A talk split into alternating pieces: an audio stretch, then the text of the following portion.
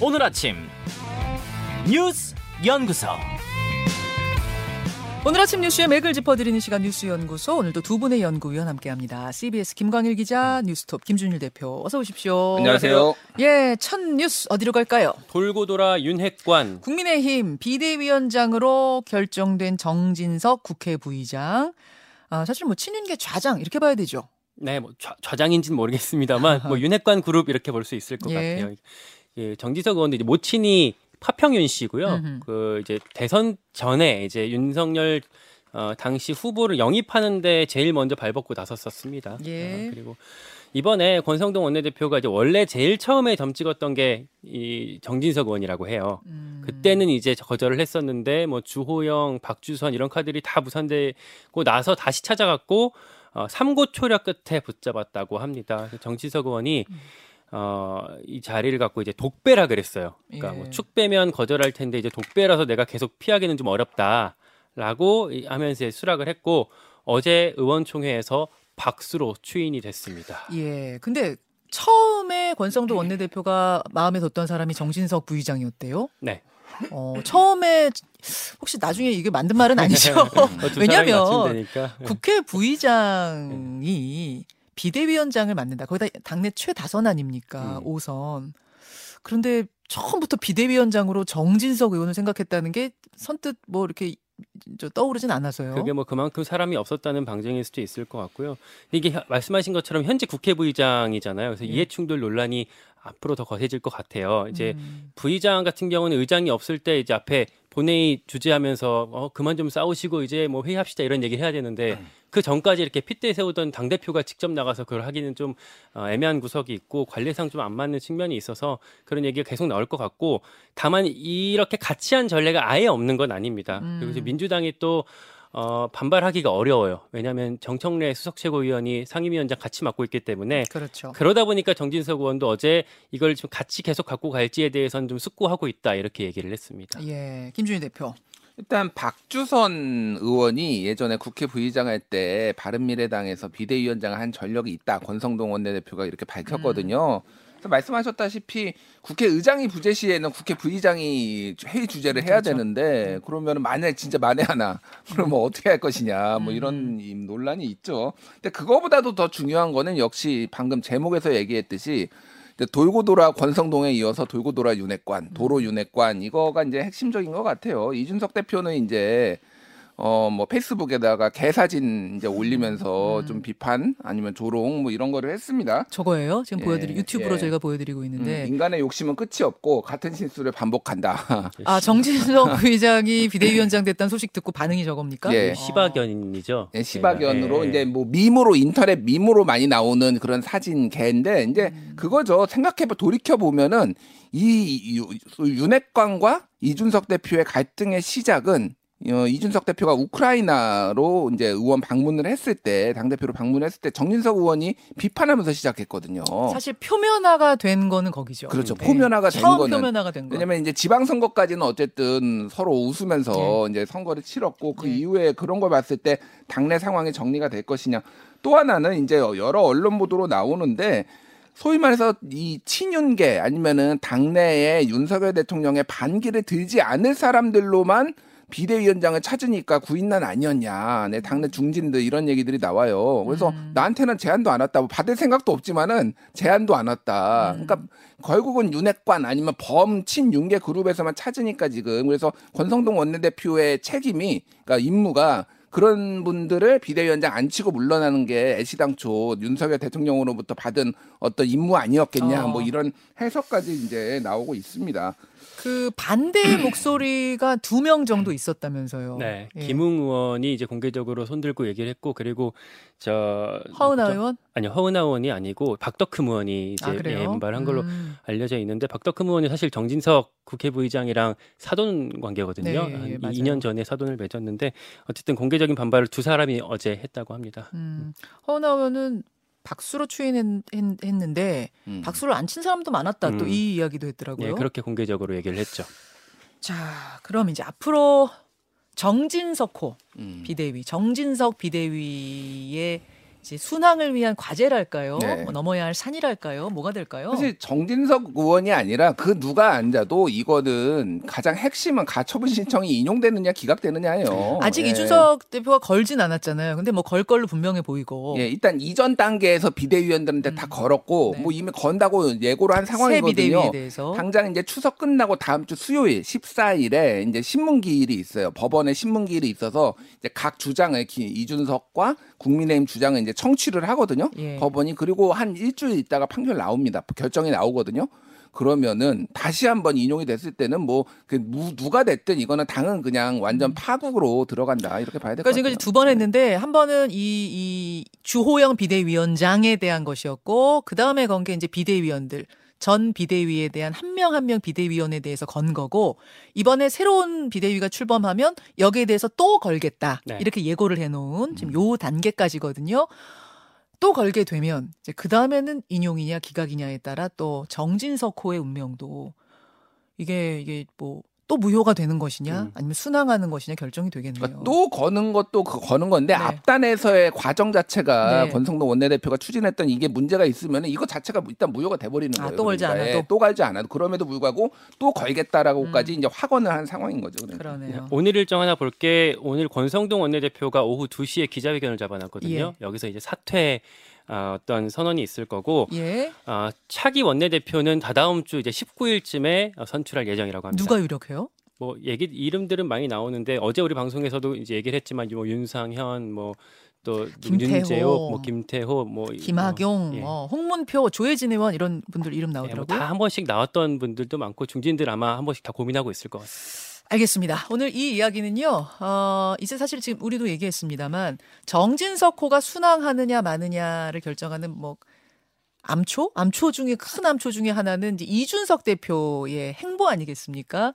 이준석 대표 입장을 지지해왔던 천하람 혁신위원회 이야기 예, 입장 전해 듣도록 하지요. 그 다음으로 갑니다. 의혹 더는 못 덮는다. 김건희 여사 특검 법안을 어제 민주당이 전체 의원 명의로 발의를 했어요. 네.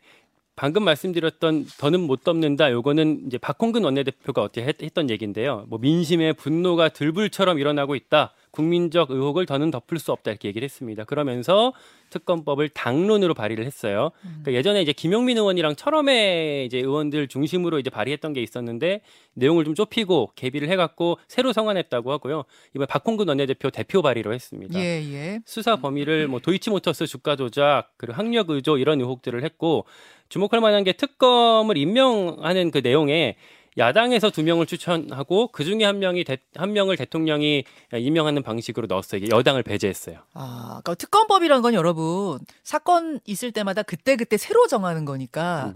이번 특검법 안에다가는 절차를 야당이 추천한 인사 중에 대통령이 고르도록 네, 보통은 여야 국회가 같이 이제 두 명 이제 올리고 그걸 이제 대통령이 하는데 이번엔 여당을 아예 배제를 했고요. 어, 수사팀 규모를 한 100명 이내로 했습니다. 요 정도 규모는 저번 박근혜 최순실 특검 때 정도 했던 정도의 대규모 이제 수- 이제 특검팀을 꾸리자고 법안에 넣었고요. 음, 그리고 민주당이 이거랑 별개로 김건희 여사 장신구 관련해서 검찰 고발을 하나 또 추가를 했습니다. 그 나토 출장 갔을 때 뭐 이런 1억 원 넘는 고가 귀, 귀금속을 착용했었는데 재산 신고에서 누락했다 이런 의혹이고요.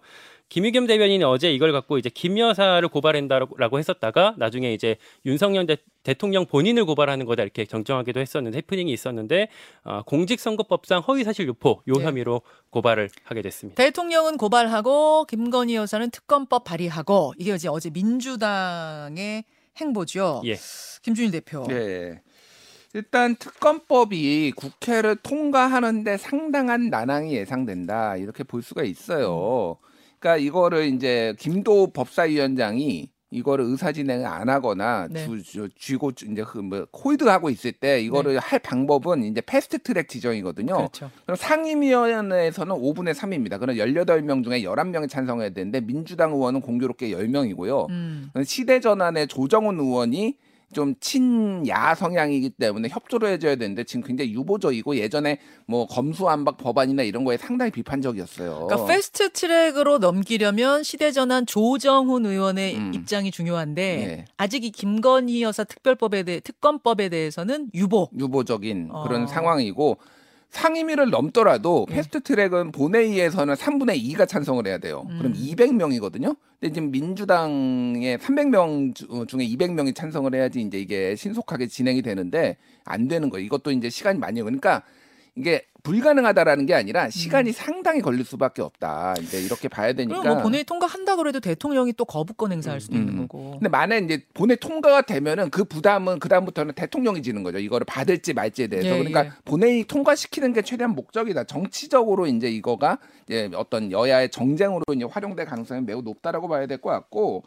그러니까 이 이렇게 강행하게 된 어떤 배경 같은 거를 좀 설명을 드리면은 최근에 이제 여론조사가 하나 있었어요. 스트레이트 뉴스가 여론조사 기관 조원 CNI에 의뢰해서 지난 4일에 네. 유권자 1,001명을 대상으로 검찰의 이재명 대표 출석 통보에 대해서 이게 음. 어떻게 보느냐 물어봤더니 정치 탄압이 51%, 진실과 정의를 규명하는 수사 절차가 43%라서 예. 정치 탄압이라고 본 게 과반이 넘었다. 그러니까 음. 중도층이 좀 더 이건 좀 무리한 수사다라고 보는 거 이런 것들이 어느 정도 이제 여론을 좀 이런 것들 을 추진하게 된 거고 뭐 민주당 주장이기는 한데 민주당 전략기획위원회에서 김건희 특검 찬성 여론을 뭐 조사를 했더니 60%가 넘었더라. 뭐 이런 것도 이제 언론에 나왔어요. 그러니까 지금 뭐 여론이 나쁘지 않다라는 건데 이게 이제 이재명 대표의 어떤 개인의 문제, 선거법 문제를 당이 이제 이렇게 나와서 하는 게 당이 좀 끌려다니는 거 아니냐, 뭐 이런 비판도 있고요. 어제 네. 김혜경 씨가 이제 어, 경찰에 출석을 해서 이게 언론에 나, 나중에 보도가 됐는데 이재명 대표한테 물어보니까 좋은 추석 보내시라 이렇게 좀 어, 좀 생뚱맞게 답을 해서 민생 이거하고 이제 거리를 두고 당이 좀 전면에 나서는 이런 모양새가 지금 앞으로도 될 것 같아요. 예. 결국에 기사용 뗄감 만드는 것 같아요. 이제, 이제 추석 앞두고 이렇게 우리가 이렇게 여론전을 조성하기 위한 그러니까 하- 당장 뭔가 이렇게 그 정치적으로 법적, 법적으로 결과를 이뤄낼 수 없어도 계속 이렇게 뭐 김건희, 김건희 음. 이렇게 이름을 만들어내기 위해서 민주당에서 계속 부추기는 것 같습니다. 자, 그런 가운데 이화영 전 경기부지사, 평화부시 부지사죠. 뇌물 수, 수수 수사 이 진행 상황이 오늘 아침에 뭐 각 언론들이 쓰고 있네요. 네, 어제 저희 법- 법조팀에서 단독 보도를 했었는데 압수수색을 했어요. 검찰이 이화영 부지사 집을요. 예. 그러니까 그 1억 원의 뇌물을 받았다는 혐의인데 쌍방울에서 법인카드를 받아서 매달 수백만 원씩 받았다고 합니다. 그러니까 쌍방울에 사회 이사를 하다가 음. 아, 이재명 지사가 경기도 지사 되고 나서 그 인수위부터 참여해가지고 네. 부지사하고 그 다음에 킨텍스 사장으로 이렇게 쭉 이어가잖아요. 그래서 이재명 대표의 뭐 측근이다 뭐 이런 이렇게 좀 알려져 있었죠. 근데 사회이사를 하다가 인수위 옮겼는데 그 법카를 계속 썼다는 거네요. 네, 특히 그 쌍방울이 그 이재명 대표 변호사비 대납 의혹이 이제 얽혀 있는 곳이, 곳이거든요. 예. 그래서 아, 뭐 이화영 부지사 선에서 이게 좀 그칠지 아니면 이재명 대표 선까지 수사가 올라갈지 이 부분도 계속 주목해 봐야겠습니다. 자, 어제 화제가 됐던 정치권 뉴스들을 쭉 살펴봤고 스포츠계에서 일이 또 하나 터졌어요. 네, 그 국가대표 출신 피겨 스테이, 피겨 스케이팅 이규현 코치 얘기인데요. 예. 10대 제자를 성폭행한 혐의로 기소가 됐습니다. 이것도 저희 CBS 사건팀의 단독 보도였는데 예. 어, 구속 중에 기소가 됐어요. 그래서 의정부 교도소에, 수- 교도소에 수감 중이고요. 어, 이분이 98년 나가노 올림픽, 2002년 솔트레이크 시티 올림픽 다 출전했던 국가대표고 뭐 형도 유명 그 선수 출신, 부모까지 다 빙상인 집안이거든요. 음, 근데 은퇴 이후에 코치로 활동하다 이런 일이 있었는데 보도가 나간 뒤에 빙상 연맹에서는 피해자가 더 있을 수 있어서 사태 파악을 하고 있다 이렇게 밝히기도 했습니다. 아니 이규혁 선수 동생인 거예요, 그러면은? 네, 그렇습니다. 아, 그렇군요. 빙상계의 뭐 유명한 집안인데 음. 정말 큰 충격에 지금 빠져 있는 상황. 김준일 대표. 2019년에 심석희 선수가 조재범 코치한테 예. 성폭행 뭐 당했다 주- 지속적으로 그러면서 그때 이제 굉장히 많은 대책들이 나왔거든요. 예. 성폭력 가해자 체육 어, 관련 단체 종사 금지, 뭐 전수 조사 합숙 금지했는데 백약이 무효인 게 계속 나옵니다 이 체육계에서. 그때 뭐 기억하실지 모르겠지만 그때 당시에 전직 유도 선수 신유용이 4년 동안 코치로부터 성폭행 당했다 이건 고백도 나왔고요. 네. 그리고 뭐 왕기춘 같은 경우에는 그 유도 국가대표 선수였죠. 2019년에 자신이 운영하던 어, 유도상에서 17세 어린 학생을 성폭행한 사실도 드러났어요. 예. 그래서 이게 지금 다른 접근이 좀 필요하지 않냐 이런 얘기도 나오고 있습니다. 참 이 그렇게도 계속해서 이 일이 이 일이 공론화가 되고 그때마다 대안 만들자 대안 만들자 하는데도 또 이렇게 터지는 게 참 씁쓸하네요. 특히 쇼트트랙 같은 경우는 지금 저 조재범 코치가 13년 13년형을 받았거든요. 예, 예. 그런데도 지금 이런 게 터진 게 그래서 빙상 연맹 안에서도 더 충격에 휩싸여 있다고 합니다. 여기까지 두 분 수고하셨습니다. 고맙습니다.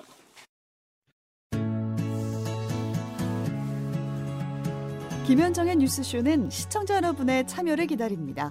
구독과 좋아요, 댓글 잊지 않으셨죠?